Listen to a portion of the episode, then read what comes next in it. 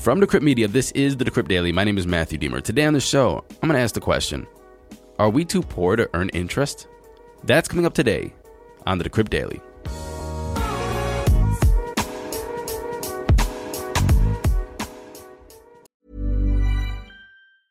Hiring for your small business? If you're not looking for professionals on LinkedIn, you're looking in the wrong place. That's like looking for your car keys in a fish tank.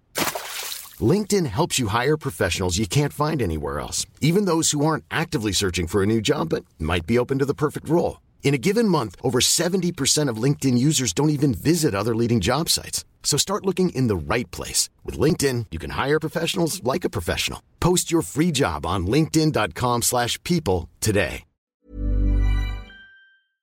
Good morning, everybody. Today is Wednesday, April 13th, 2022. I'm recording this at 10:57 a.m. Eastern Daylight Savings Time. Let's just get straight into those crypto prices. Here comes the money. Here we go. Money talk. And we have Bitcoin sitting at $40,666, up 1.6% in 24, still down 8.3 in 7. Ethereum's up 1.4% at $3,084, still down 5% in 7. Tether's number 3, Binance Coin is at 420, up 1.8%, and USDC's number 5. Rounding off the top 10, we have XRP, Solana, Cardano, Luna, and Avalanche. Total market cap, we're at 1.889 trillion, a BTC dominance of 40.7 and an ETH dominance of 19.6. And now, it's time for Coin of the Day. Our Coin of the Day today is Spell Token. Ticker SPELL. It's ranked number 151 on CoinMarketCap. And I just got to tell you the website's name. It's abracadabra.money. Its price right now is pretty much even from yesterday.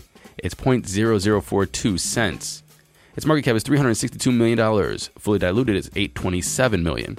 44% of Spell is in circulation. So what is the all-time high for Spell? Its all-time high was set 5 months ago at 7.5 cents. It is down 95% since then, which is still in the 200 market cap, so that's pretty impressive. It's up 600% from its all-time low set 8 months ago. You can buy Spell on Binance, Coinbase, surprisingly, FTX, and Gate.io. So what is Spell? Spell Token is a reward token associated with the abracadabra.money, a lending platform that uses interest-bearing tokens as collateral to borrow a USD-pegged stablecoin called Magic Internet Money, or MIM. Abracadabra uses the Kashi lending technology pioneered by SushiSwap to provide an isolated lending market that allows users to adjust their risk tolerance according to the collateral they decide to use. Users can deposit collateral and borrow MIM, or Magic Internet Money, against it. Abracadabra also offers yield farming opportunities, where users can stake their liquidity provider tokens to farm Spell. And that is Spell. Number 151 on CoinMarketCap, ticker SPELL. Moving into today's headlines.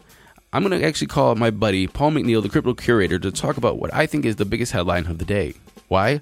Because it affects most of us. Well, I think probably everybody who listens to this show, maybe except for a couple people, because we're all not accredited investors, which means we don't either have a net worth of $1 million or we don't make $250,000 a year. And so now we're being affected in the way that we earn interest with our cryptos. So this next news has been brought to my attention by Paul McNeil yesterday, the crypto curator, and it was just reported on Decrypt today. And let me read what this news is. U.S. and state regulators have been taking aim at crypto rewards platforms such as BlockFi and Celsius for the past year.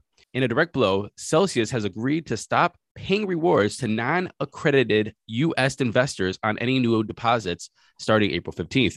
So accredited investors will be eligible for rewards, but non-accredited customers will not be.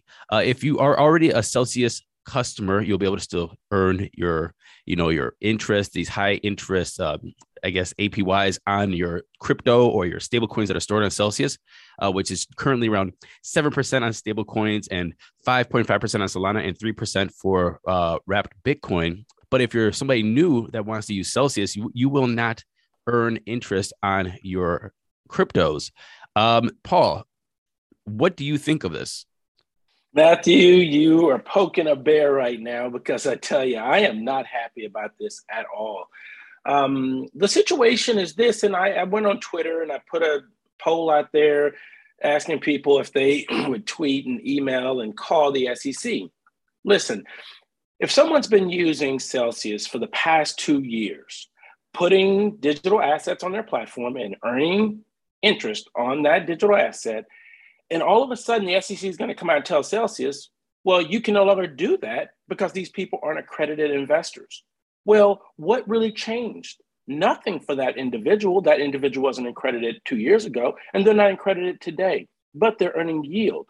Now they're saying you can't do that unless you're a high net worth individual, basically, and only the high net worth individuals can make money. That's unfortunate. I want to correct what you just said there. According to this article, if you're a non-accredited investor and you have your money on Celsius now and you're using it in the past, you still are able to earn interest on your cryptos that are on Celsius, just no new customers from April 15th.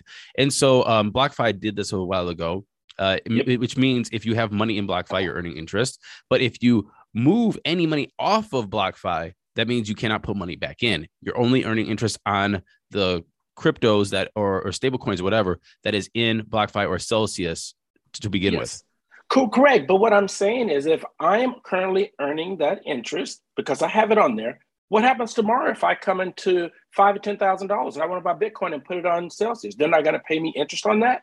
You're already paying me interest. It's ridiculous. It's ridiculous. What do you think this is setting precedent for, I guess, the future of interest payments or this kind of decentralized finance or this new kind of way of, I guess, earning APY on your wealth? Yeah, I mean, there's a lot of moving parts. Now, I will say this. I'm not 100% fully aware of all the things going on behind the scenes, right?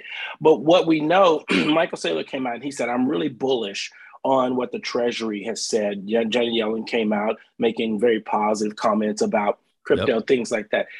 I think the regulators, they're grappling with this thing. They're trying to figure out how to do this I'm not going to say the right way, but a way that benefits the people that they're beholden to. And honestly, the banks are not happy about this. The banks are like, you guys got to get this under control because they want to be the ones to really have these type of products. So I don't know. And there's a lot of assumptions on my part.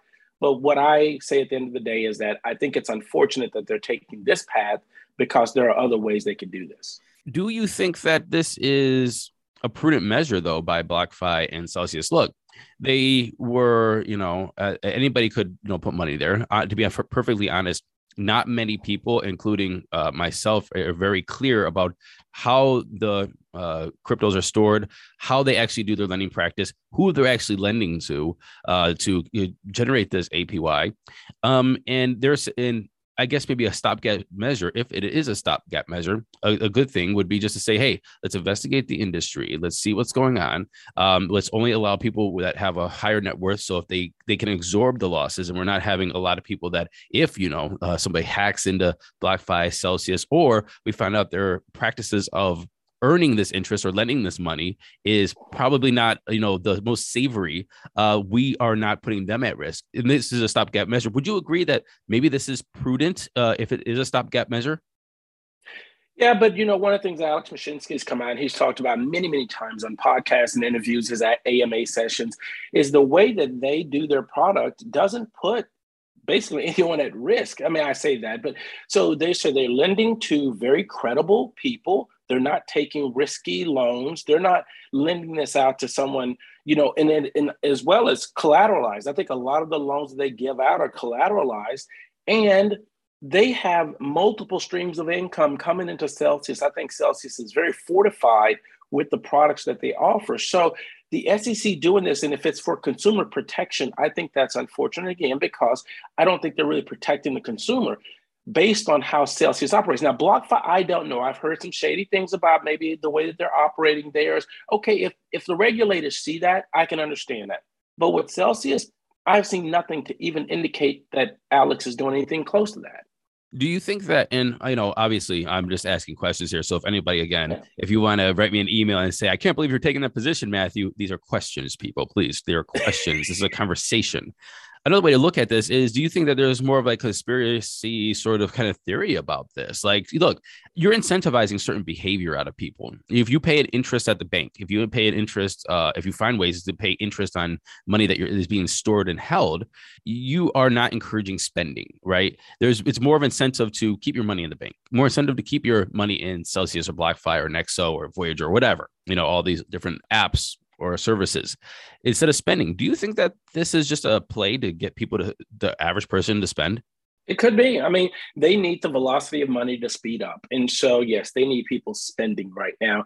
And if everyone is putting their money into these savings products and earning, you know, interest on them, then yeah, I think that might create a problem. And who knows, like I said, I don't know the inner workings behind the scenes of all the things going on. I think they should be more transparent with that. Now, I know they probably won't come out and say, hey, we need you guys to spend money, but they should do something of that nature to explain why they're doing it, especially for now, again, but what I have a problem with is that, so for the people that have tons and tons and tons of money, we're going to let them keep earning interest on that money. For the people that don't have any money, we're going to, it's not fair. It's not fair. I mean, I've done the napkin calculations many times about, do I want to buy a new rental property? Or do I want to keep my money in Celsius, BlockFi, Voyager, Nexo, or something like that?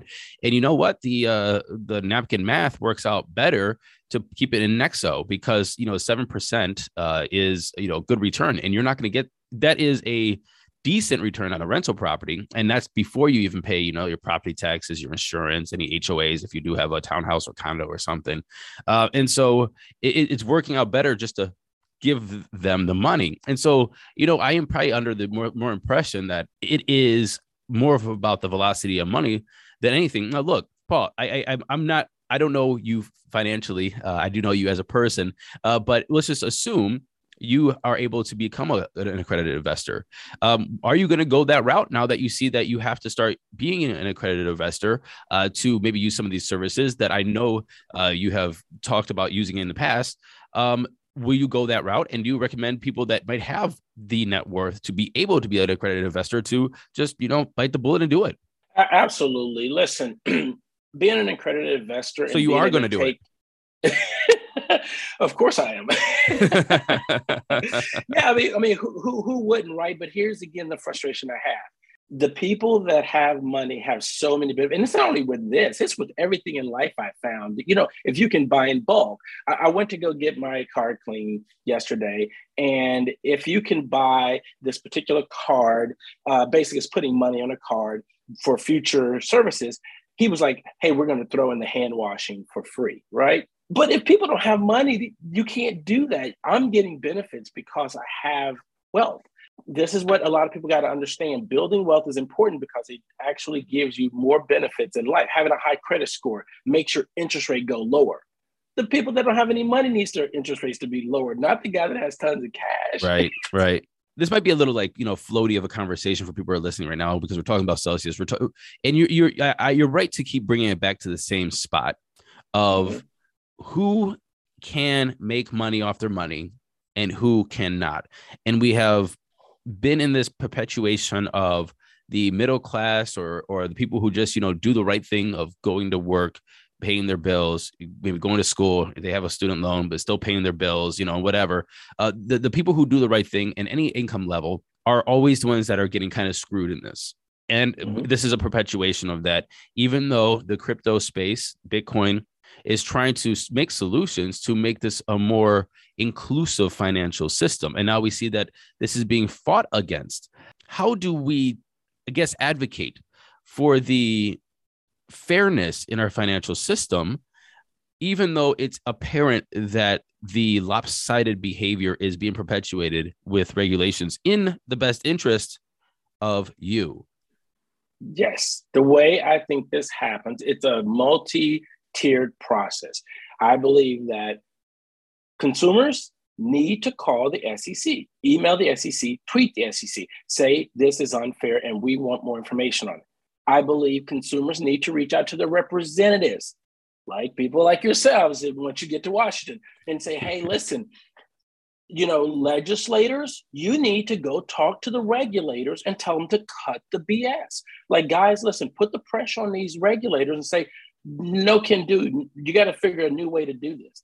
And then I think the last piece of this is that you as an individual, you need to do everything you can to keep understanding the rules of the game and finding ways to get ahead. Listen, it was products like Celsius that helped me move from non-accredited to accredited status. Why? Because they gave me the ability to earn yield or interest on my digital assets to get me there.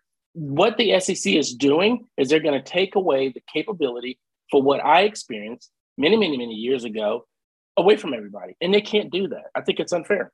I think also another step to this process, not just being active when it comes to making your voice heard to the SEC, regulatory bodies, your congressmen, and so on and so forth. It is engaging in the space as well, because it's obvious that, to me at least, that we're in a position as, I guess, a country or as a species or as a ideology where we're trying to find tools and weapons to leverage for our benefit, the average person's benefit, against the cards that have been stacked against us. And so that is also being, in my opinion, being involved with these tools and these solutions and these discussions that are happening outside of the regulatory body or government to, you know, help that industry or those ideas flourish. Yeah, absolutely. And Matthew, you said it better. I'm a big person when it comes to individual responsibility. Listen, they have just moved the ball. You got to move with it. Listen, I don't like it, but I'm going to find a way around it, right? And that's what everybody should do. If you don't like what's happening in the world around you, yourself, you can't fix for everybody else, but you need to fix it for yourself. Find a way around these new rules that's still going to allow you to benefit. Oh, thanks for chatting. Always, Matthew. Moving into some other news really quick. Chainalysis has added support for Crypto.com's Kronos blockchain, its native token, CRO, and all the CRC20 tokens that trade on the Kronos chain to its Know Your Transaction service. This marks the latest upgrade in the Chainalysis Know Your Transaction service, which flags suspicious and high-risk transactions for compliance terms at traditional and crypto financial institutions. The service has Robinhood, BNY Mellon, PayPal, and Genesis among its clients. Eth 2.0, which was rumored to come in Q2, is not coming in Q2. A surprise to almost no one, but it has now been rumored to come in Q3, the later half of 2022. Tim Bako, who has been on the podcast before as an Ethereum Foundation developer, and said it won't be June, but likely a few months after. No firm date yet, but we are definitely in the final chapter of proof of work on Ethereum. It's coming, but we're going to have to wait. And Eth 2.0 has been plagued with delays. They want to get it right, and that's the thing. When you're talking about Ethereum and the whole ecosystem behind Ethereum, you can't mess up. You can't mess up. And so they're hopefully being very cautious.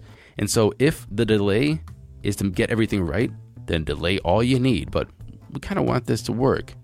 And a warning to everybody who's buying any kind of mining equipment for Ethereum, probably don't want to invest in mining equipment if in Q3 they're going to switch to proof of stake. Frances Haugen has once again taken aim at her former employer, arguing that the social media giant's plans for the metaverse could lead to a repeat of all the harms caused by Facebook around customer safety and privacy. If you guys remember, Frances Haugen was the whistleblower at Facebook. Haugen said in an interview with Politico, Facebook has made very grandiose promises about how there's safety by design in the metaverse. But if they don't commit to transparency and access and other accountability measures, I can imagine just seeing a repeat of all the harms you currently see on Facebook. And finally, an Ethereum wallet went on a token shopping spree. Why? Because apparently they had insider information about some assets Coinbase will be considering listing. And remember yesterday we were talking about transparency in Coinbase, and they gave you a list of the tokens that they were considering. And well, this person had this list, I guess, 24 hours beforehand. And these tokens that they bought increased by price by 42% in less than 24 hours. And who was the sleuth that broke the case? Well, it was Crypto Cobain at Kobe. And he said this in a tweet: found an address that had bought hundreds of thousands of dollars of tokens exclusively featured in the Coinbase asset listing post about 24 hours before it was published. roll on the floor laughing. Thank you, Kobe, for doing the work. And what do you guys think? Let me know about anything you heard today. Matthew Aaron at Decrypt.co.